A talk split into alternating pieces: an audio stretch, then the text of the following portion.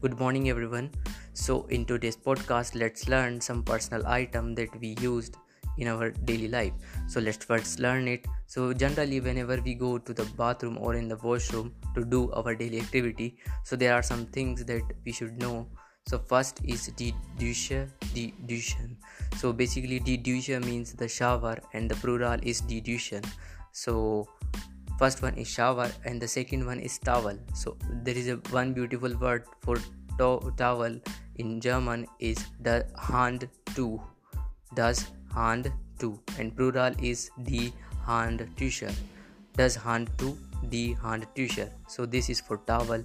And third one is vision for teeth uh, for tooth uh, in german there is a one word it's called der zahn and we also use toothbrush. So it's called Zahnbürste. Zahnbürste. So this is the toothbrush. And also there is also one uh, beautiful word for mirror.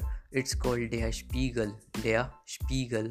That means the mirror. So these four things uh, keep in mind. And also when we also use the trimmer. So we say der trimmer. Der trimmer. So that one is very easy. So these are some things we use daily so try to use it uh, uh, and try to use it more in more and more in your conversation. So let's meet you in next podcast. Till then bye. Take care. Thank you